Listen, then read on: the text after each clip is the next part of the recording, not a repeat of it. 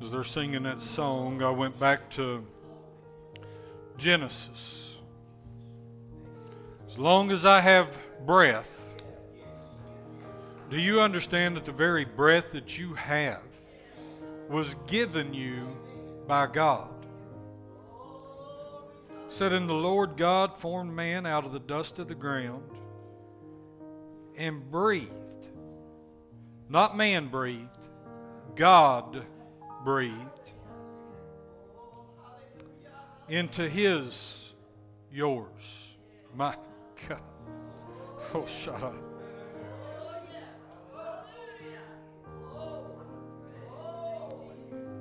Breathed into his nostrils the breath of life. But now I can't stop there because there's more to that verse. Do you understand without the breath of God in you, you are not even alive?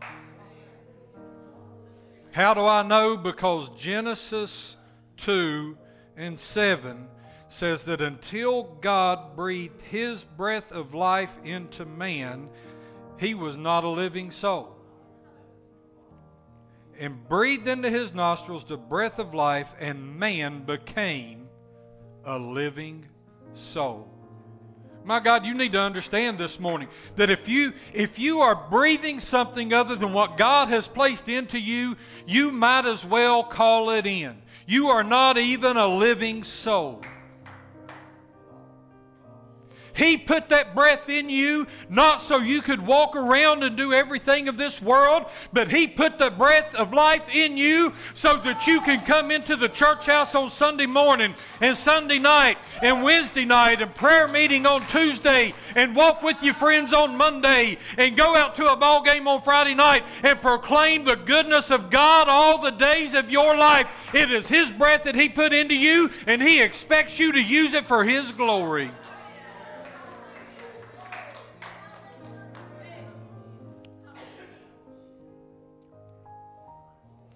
God wants to do something in this house this morning. I believe that with everything in me. I have felt it since I walked into the doors this morning.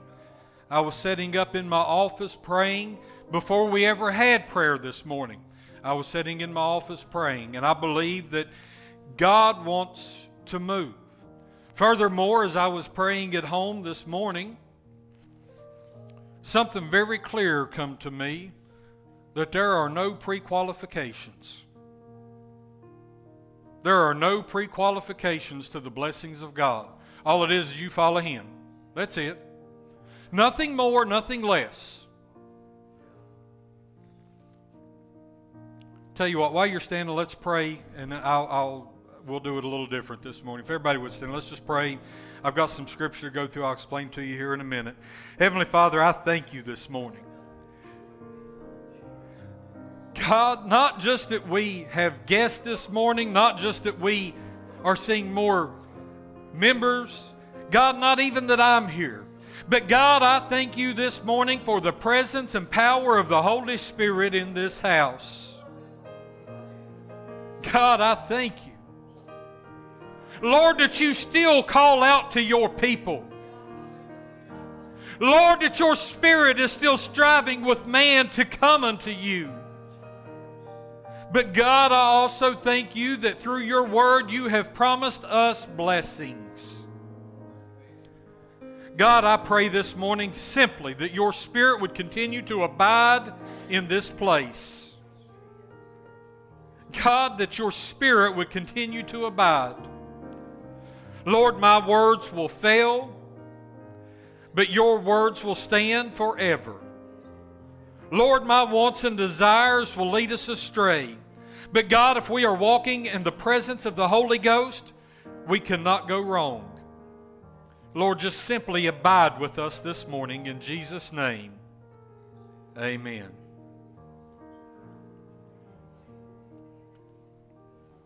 God is so very good. So very good. He pours out his blessings over and over again. I'm still going to talk about expectations this morning. But just to recap and just to tell you how very good God is. At the end of days, if we are following Jesus Christ, we can expect heaven. We have a reasonable expectation that at the end of days we will be able to spend an eternity bowing down at the throne of the very one who sent his only begotten Son, that whosoever, whosoever believeth in him shall not perish but have everlasting life.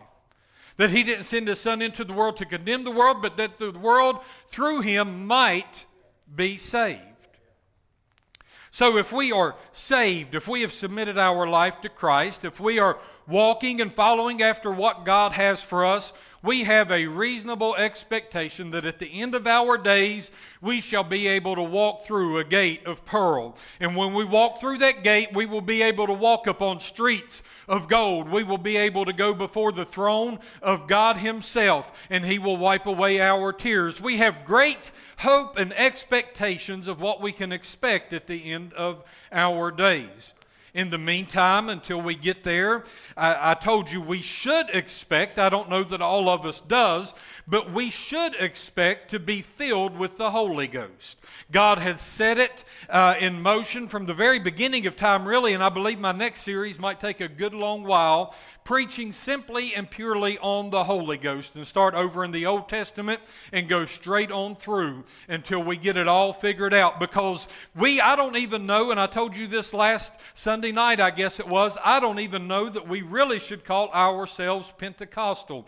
Because the majority of people, even in Pentecostal denominations nowadays, do not have the baptism of the Holy Ghost. Yet, as I read the Bible and as I read through Acts, what I understand is one, that it is a gift of God, that it is a gift that He has promised His followers. And if we are rejecting the gifts of God, I look at it almost as if we are rejecting God Himself. We don't want what He has to offer us. So we should have an expectation every day when we get up to be filled with the Spirit. Not 50 years ago, not 40 years ago, not just once when you come to the altar seeking, but every day we should seek for the fullness and the goodness of God within our life. That should be an expectation. But now, this morning, I believe there are some other things that we should be able to expect within our lives. I believe we should be able to expect the blessings of God to be poured out up on us. No prerequisites, like I say, if you're following Christ, there are no prerequisites other than that. I can't tell you that you can do this or that to get God's blessings, other than I believe when you get up in the morning, you should expect the blessings of God to be poured upon your life. You should ask Him for it, you should look for it, and you should expect it every day when you get up and you go about your day. Every night when you lay down and you go through your prayers, you need to thank God for blessing you that day, and you need to ask Him and tell Him you expect His blessings the next day. Why? Because God wants to. It is not just the gift of His Son for the reconciliation of us unto Him, in other words, the blood of Jesus Christ. It is not just that that He wants and expects us to take. It is not just the gift of the Comforter, the Holy Ghost, that He expects us to take. He also expects us to be blessed. He expects to be able to bless us. There are scripture, and I'll be honest, I kind of struggled with that. Um, I'm going to read you out of Isaiah 55, and if you want to turn in your Bibles this morning, I'm generally going to be right around Isaiah 55, and then I may also go back to 1 Kings chapter 17 a little bit. But I really, this very first verse, I may not get past right here. Have you ever been to a place in your life where you feel so dry? So dry that you don't know how to move because you're afraid if you move that you will crack and break.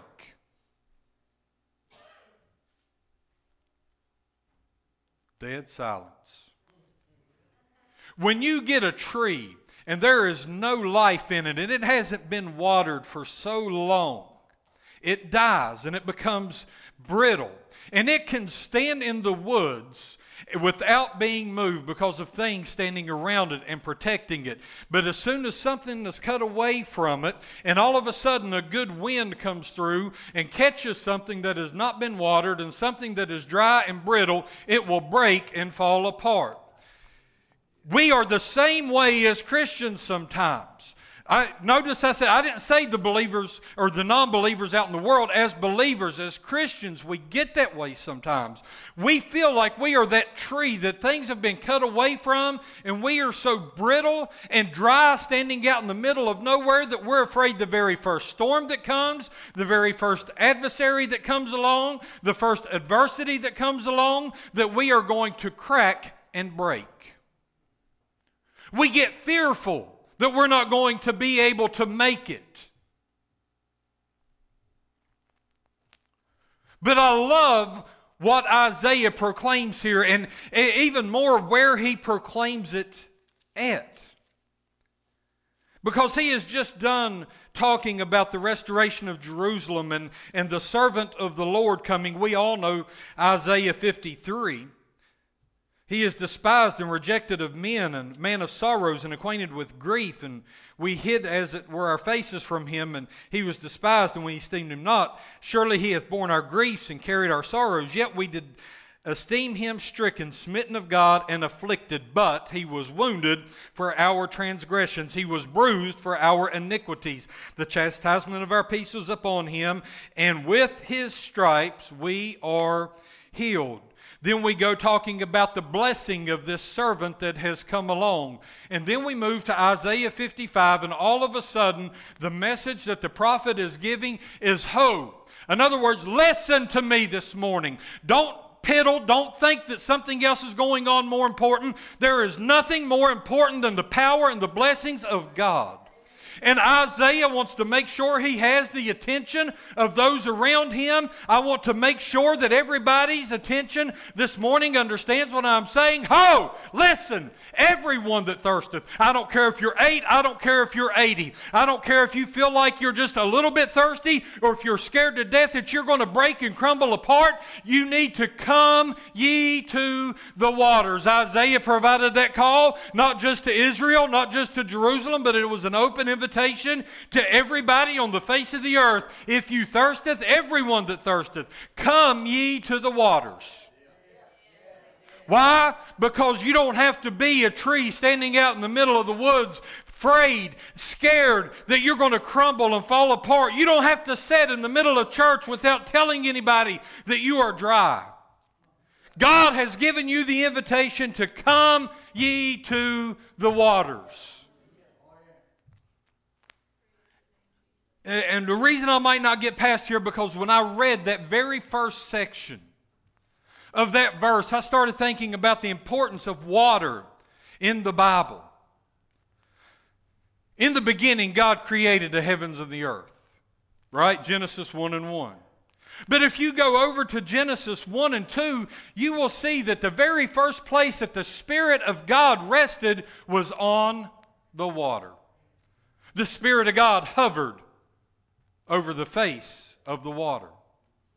Do you understand that it was water that protected Moses?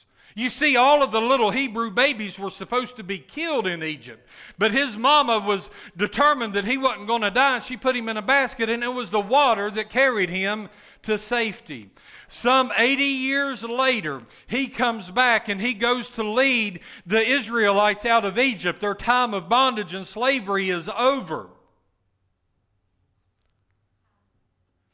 So, what saves them? It's the water. They get to the water and they think there's no way, but once they pass through the water, all of a sudden it collapses on the Egyptians chasing after them, and Israel is saved by the water, by one who was born out of the water. That's what Moses means, one who was drawn out of the water. But you read throughout the Old Testament and you see time and again those that are unclean, it is the water that plays a critical step in them being clean. They are to go, they are to bathe and wash, and at the end of the day, they will move from being unclean to clean. If you look in the Old er, in the New Testament, what you come to understand is that water is vital in your public proclamation that you have decided to move from unclean to clean. What do I mean by that? Exactly this that when you get baptized in water, it is a baptism unto repentance. It is John's baptism. What it is is a proclamation that you have decided to follow Jesus Christ.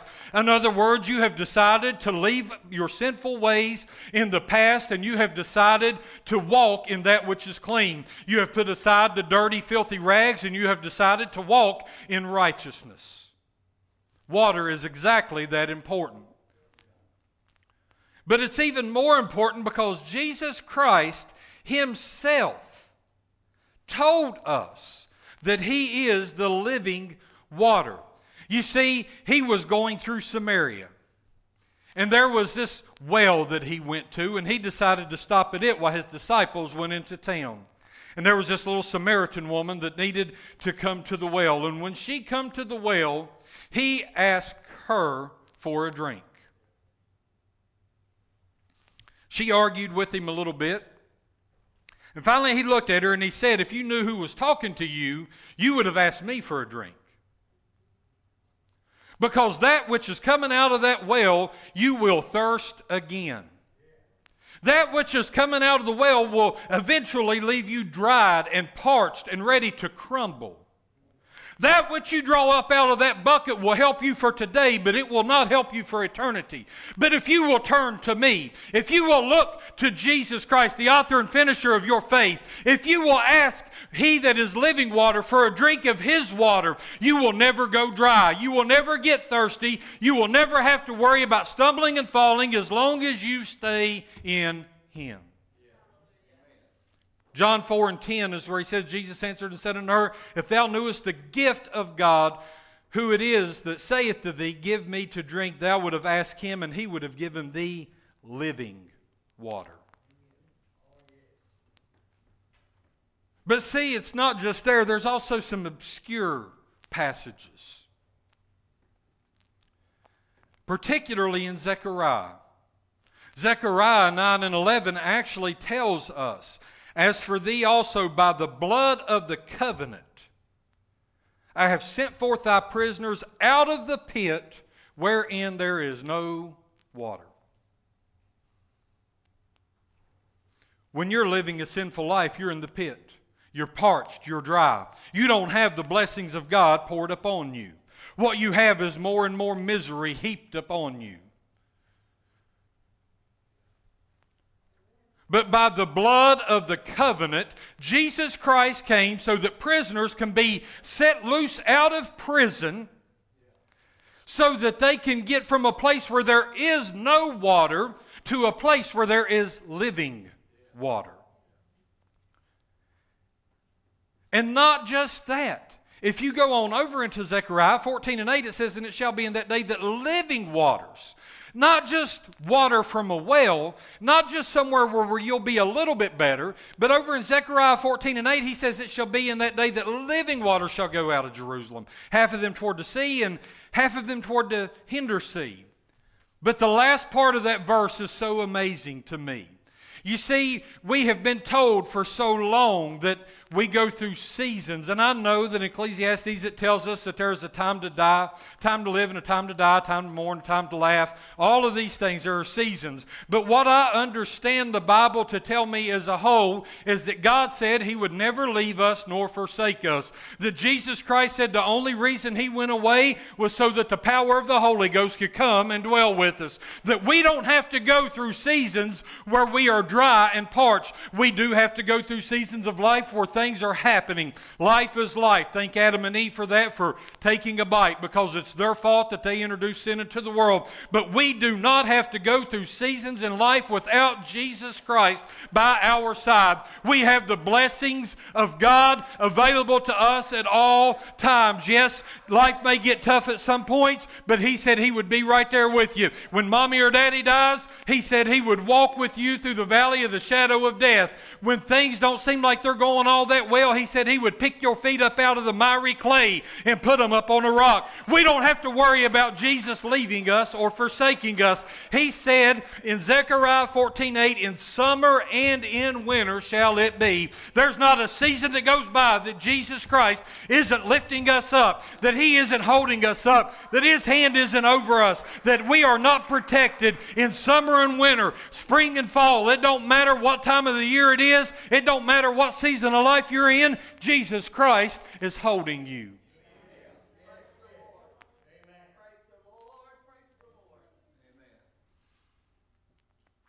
You see, it's that water that keeps us. And it isn't just for eternal life. If it was just for eternal life, I believe Jesus would have told the woman at the well, I can give you something that'll help you in 20 years from now. If it was just for here and now, I don't think Isaiah would have given the great invitation everyone that thirsts, come and drink.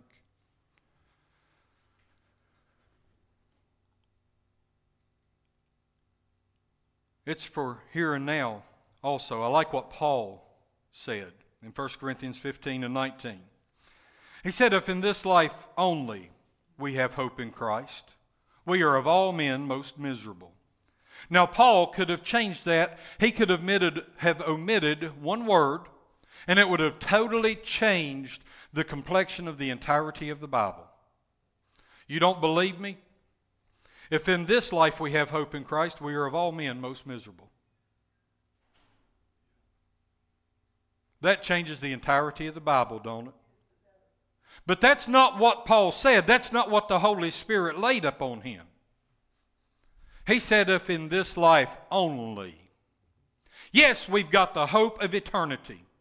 If you've got the blood of Jesus Christ covering your life, you're submitted to Him, you, you have faith with works because faith without works is dead. You've got the expectation of heaven. You've got hope in the hereafter. But Paul said it's not only for now. It is for the hereafter. It's not only for the hereafter, it's also for now, because if in this life only. In other words, Paul said, I know that you've got the hope of heaven, but I'm telling you that you've also got hope for now. You may think that you only have hope for now, but you also have hope for heaven, because Jesus is not constrained by time, He is not constrained by limits, but He said He would be with you always, even unto the end of the world. God the Father said He would never leave you nor forsake you. That doesn't just mean when you die, when your family's laid over your casket mourning because you're no longer here. It means for the 20, 30, 40, 60, 80 years until you hit that casket, He has also promised to be with you. He has also promised to hold you up. My goodness.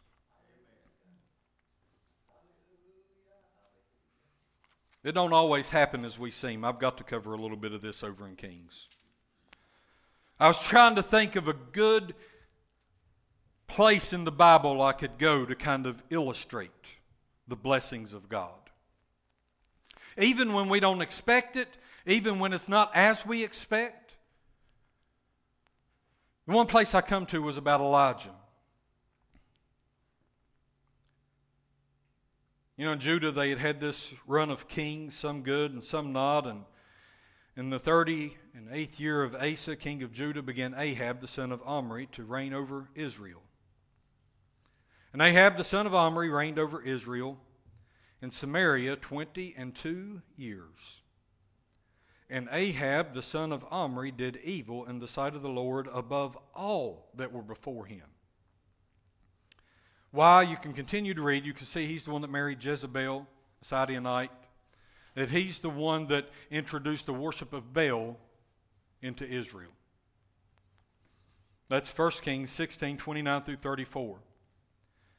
But then as you turn into 17, it says, And Elijah the Tishbite, who was of the inhabitants of Gilead, said unto Ahab, As the Lord God of Israel liveth, before whom I stand, there shall not be dew nor rain these years, but according to my word.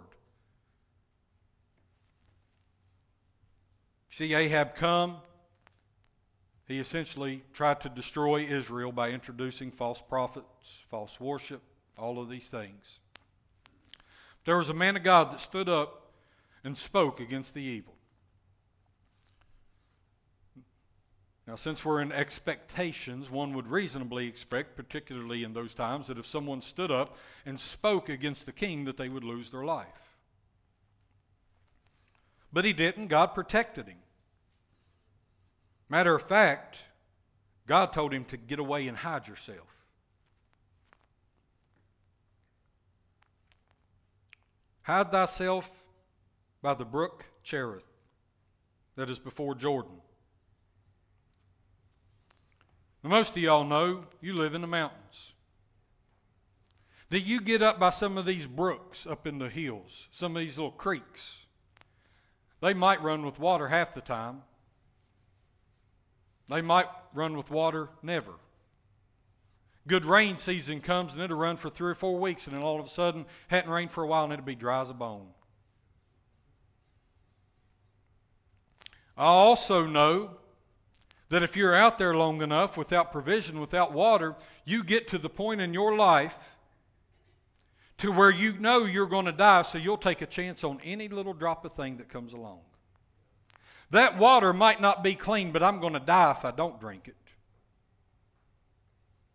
You know, spiritually, we'll get the same way. We don't try to walk in the Spirit, we don't try to walk in the water that is pouring out for us. We get into places that is barren and dry,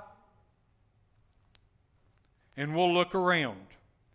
And we don't care what kind of water it is, we don't care if it's stagnant stump water or living water. We just want to drink. That's where God sent Elijah. Somewhere where he didn't know if that brook was going to run for three weeks, three months, or not at all. God just told him to go. But he did make him a promise. He said, And it shall be that thou shalt drink of the brook, and. So he's telling Elijah, It's okay, I've got you covered. I'm going to make sure water is here, and you are to drink it. This is the water that you need to sustain you. That is God's provision, that is God's blessing. But now, here I, I fear is where most of us would kind of uh, how did they put it in the in the New Testament in King James when he was talking about Paul? He said, "Why do you kick against the pricks? Why are you kicking against things you don't need to kick against?" He told Elijah, "I have commanded the not the eagle, not a chicken that's a clean bird that you can eat by reading scriptures." He didn't send something that was clean. He sent the unclean, a scavenger bird to bring him food. And not just food, you can read on down through that first part of 1 Kings 17. Do you understand what a raven is going to bring you? He, a raven ain't going out and catching a fresh squirrel for you to make some squirrel and gravy with. A raven is going and picking a dead squirrel off the road that's been there for three weeks and is half rotten. You ever seen a raven eating a live squirrel? No, but you'll see a squirrel dead on the road for two or three weeks, and that's exactly where it's at. But at any rate, he went and did according to the word of the Lord. And you know what? Every morning, that thing which we would have kicked against, that we would have said, No, I don't need that to help me out, it brung Elijah food and meat every day, morning and night. He had water flowing beside of him. You see, we don't always know where and how the blessings of God are going to come into our life. What I do know is that if we don't follow the direction of the Lord, that if we don't listen to Him, that we were liable to get beheaded by that which is evil around us. It will put us into an early demise. But if we will speak for God, if we will listen to God, if we will tune our ears to the voice of the Holy Spirit, He will direct us where we need to go. And He will put us in a place where we don't have to become dry and parched. He will put us in a place where we don't have to feel like we're starving to death. He will pick us up and put us exactly where we need to be. And then when He's done with that, He will send you somewhere else to be a blessing to others. You may not believe it. You may not think that where you're going is supposed to be a blessing, but I promise you it is. Look what happened to Elijah. There was a widow in Zarephath. Right after Elijah got done being fed by the ravens and having to drink out of an old mountain creek, God spoke to him and he said, You go down here, and I've already spoke to a widow, and she's going to help you out. Elijah gets up, he goes down, and he finds this widow of Zarephath, and he looks at her and he says, God told me God told me, You're going to fix me something to eat and give me something to drink. I'm tired of rotten squirrel meat. I'm tired of drinking out of an old mountain creek. And she looks at him. She says, Sonny boy, I'm sorry. I ain't got nothing. I've got a little bit of flour and a little bit of oil. And what I'm fixing to do here, Elijah, is I'm going in the house and I'm making one last meal, and me and my son are going to lay down and die. We have no means for nothing else. Now, you think Elijah might have been rethinking his statement? God told me. You know that story, I would hope. She decided to be obedient to God. And all of a sudden, the blessings of God were poured out, not just upon her life, but also upon Elijah's life. You see, when she was obedient to the word of the Lord and she did what the prophet of God said, she did not have to lay down and die with her son. I believe that every morning when she got up, she didn't go back out to a barrel full of meal. She went back out and she had enough to do that day. I believe that with everything in me. That when she got uh, out uh, what meal, what flour she needed, she went over to get her cruse of oil, and it wasn't running over every morning. What it was was every morning she had what she needed for that particular day for her, for her son, and also for Elijah. Every morning they were blessed by God. Elijah was blessed not just with some decent food, not just with good, clean water, but he was also blessed for the first time in quite some time with companionship, with someone being around him, with someone to worship with that didn't want to kill him. You see, those are the, the real blessings of God. We like to think that, oh, God's going to bless me with a million dollar bank account. No, He might not. He might. He might not. What He might do is every time you go to pay your light bill that's $100 a month, it, somehow there's $100 in there. Every time you go to pay your house payment that's six, seven, eight hundred dollars, whatever it might be, that there's exactly that amount in your bank account. Every time you need gas in your car, you've got exactly enough in your bank account to stop by the Exxon or Sheetz or wherever you're going and fill up your tank. Every time that you look in your cupboards and you decide that you're tired of eating peanut butter and jelly sandwiches, that you would like to have something a little bit better, a little steak today, you look, and all of a sudden you've got enough money to go pick out a couple of ribeyes over at Town and Country. He will bless you consistently day to day. He will be with you every step of the way that you take. When you think that you have reached a point where you just can't stand anymore and things are too brittle and dry, He will pour His water upon you and He will put people around you to protect you until you gain your strength back. How do I know? I got to go back over and read a little bit in Isaiah.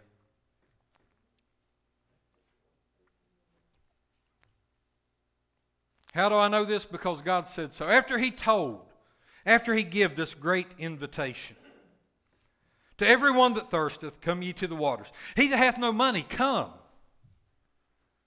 Come ye, buy and eat. Come. Don't just have water anymore. Water's great. You have to have it. There's not a thing on earth that can live without water. I don't care if it's a tree, a bug, a person, a plant. It don't matter. It needs water. But sometimes, if you drink water all the time, it gets tiring and you want something with a little bit of flavor. He says, Come and buy wine and milk without money and without price. In other words, it's free, it's the gift of God. I think of the, uh, Simon the sorcerer in Acts chapter 8. He looked at the uh, apostles and he said, Look, I want to buy what it is that you have so I can be a blessing to others like you are. And they looked at him and he said, You've got to repent. You don't buy the blessings and the power of God. I'm here to tell you this morning that it doesn't matter if you put in a dollar or $50. It doesn't matter if your tithes for the month are $1 on 10 or if it's $1,000 on 10,000. You have no more access to the blessings and power of God one over the other. They are free. They are the free gifts of God for your benefit. Without money, without price. But what we do is verse 2 we spend money on things that are no good for us. Wherefore do you spend money for that which is not bread? We waste our time on things which are not going to fill us. You see, there's, uh, I'm a firm believer that the breath of God is what breathed life into us because of Genesis 1 and 2. And that if you spend your time and your life chasing after anything else, you will not be satisfied. In other words, if you're walking in nasty, stagnant stump water, you ain't going to be happy. You need to be in the living water of Jesus Christ. If you're using your breath for things other than praising God, you're not going to be satisfied. You're not going to be filled. There's going to be an emptiness in you which leaves you not satisfied. Hearken, hearken diligently unto me and eat ye that which is good. Why? Why do you need to eat what is good? Because your soul will delight itself in fatness to him that can do exceeding abundantly more than anyone can think or ask, according to the power which works in you.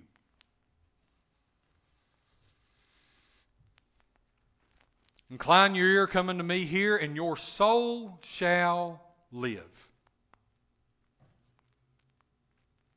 And I will make an everlasting covenant with you, even the sure mercies of David.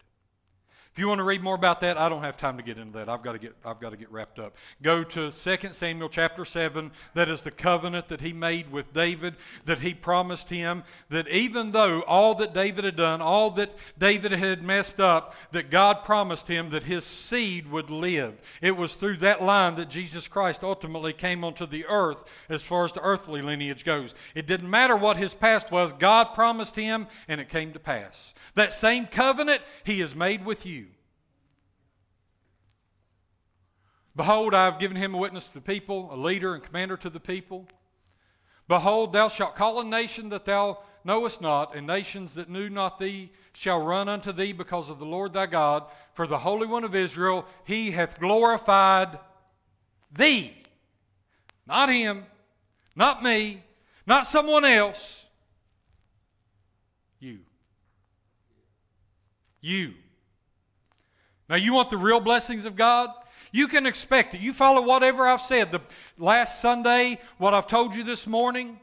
God will bless you. It may not be exactly what you think, exactly where you want it to be, but I guarantee you that the Word of God cannot fail. He has said if you follow Him, and I know it's for all people too, because if you keep reading on over into 56, uh, particularly down at verse 6 and 7, it says, Also the sons of strangers that join themselves to the Lord to serve him, to love the name of the Lord, to be his servants. Everyone that keepeth the Sabbath from polluting it taketh hold of my covenant.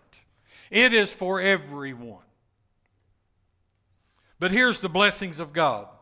Verse 10 in chapter 55 of Isaiah. As the rain cometh down, and the snow from heaven and returneth not thither, but watereth the earth, making it bring forth and bud, that it may give seed to the sower and bread to the eater. So shall my word be that goeth forth out of my mouth. It shall not return unto me void. In other words, every word of God that He has spoken will work its intended purpose in your life, and He will see it come to pass. It will not return to him void, but it shall accomplish that which he pleases. What he pleases is that it waters you, that it helps you to grow, that it lifts you up, that it puts you in places where you need to be, that it gets you out of the miry clay, that it keeps you from being brittle and dry and feeling like you're getting ready to die and break apart every time you move. That's what word he's talking about. His word goes out of his mouth and it shall not return void, but it will accomplish that which he pleases, and it shall prosper in the thing whereto I sent it. But he doesn't stop there. He said, For ye shall. Here's the blessings of God. Here's what you need to expect this morning, and this is where we're going. Ye shall go out with joy. and ye shall be led forth with peace. You've got mountains before you. I just preached about that. You've got hills that you think you can't climb. But the Word of God tells me that they shall break forth before you into singing. In other words, everything that's been in front of you that you feel like has held you down and held you back will start praising God with you. They don't have a choice. The devil ain't in control. God's still on the throne. Jesus Christ is still seated at his right hand. The Holy Ghost is still in control. They shall break forth forth before you into singing, and all of the trees of the field shall clap their hands. That's the blessings of God. You can go out of here this morning in joy. You can go out of here this morning in peace. Furthermore, not can you, every one of you in here this morning, you should expect to walk out of those doors in joy. You should expect to get up and walk out happy and singing. You should expect to get up and walk out of here and have a peace down in your soul that the world can't give and the world can't take away, but only Jesus Christ can put it into you. Only Jesus can lift you up. Only Jesus has made a promise and can hold to it that for an everlasting sign it shall not be cut off.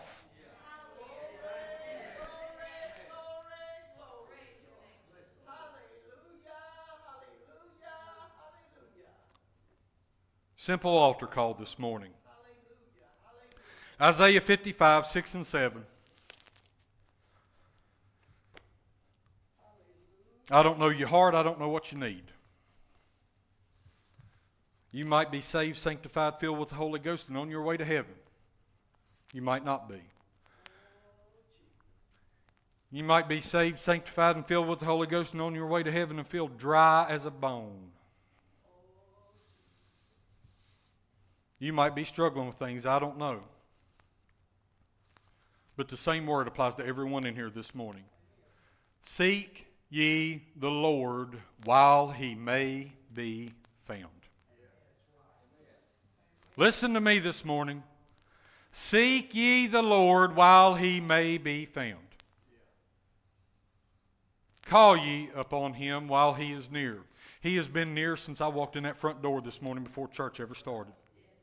I felt it as soon as I walked in the house this morning. Let the wicked forsake his way and the unrighteous man his thoughts, and let him return unto the Lord.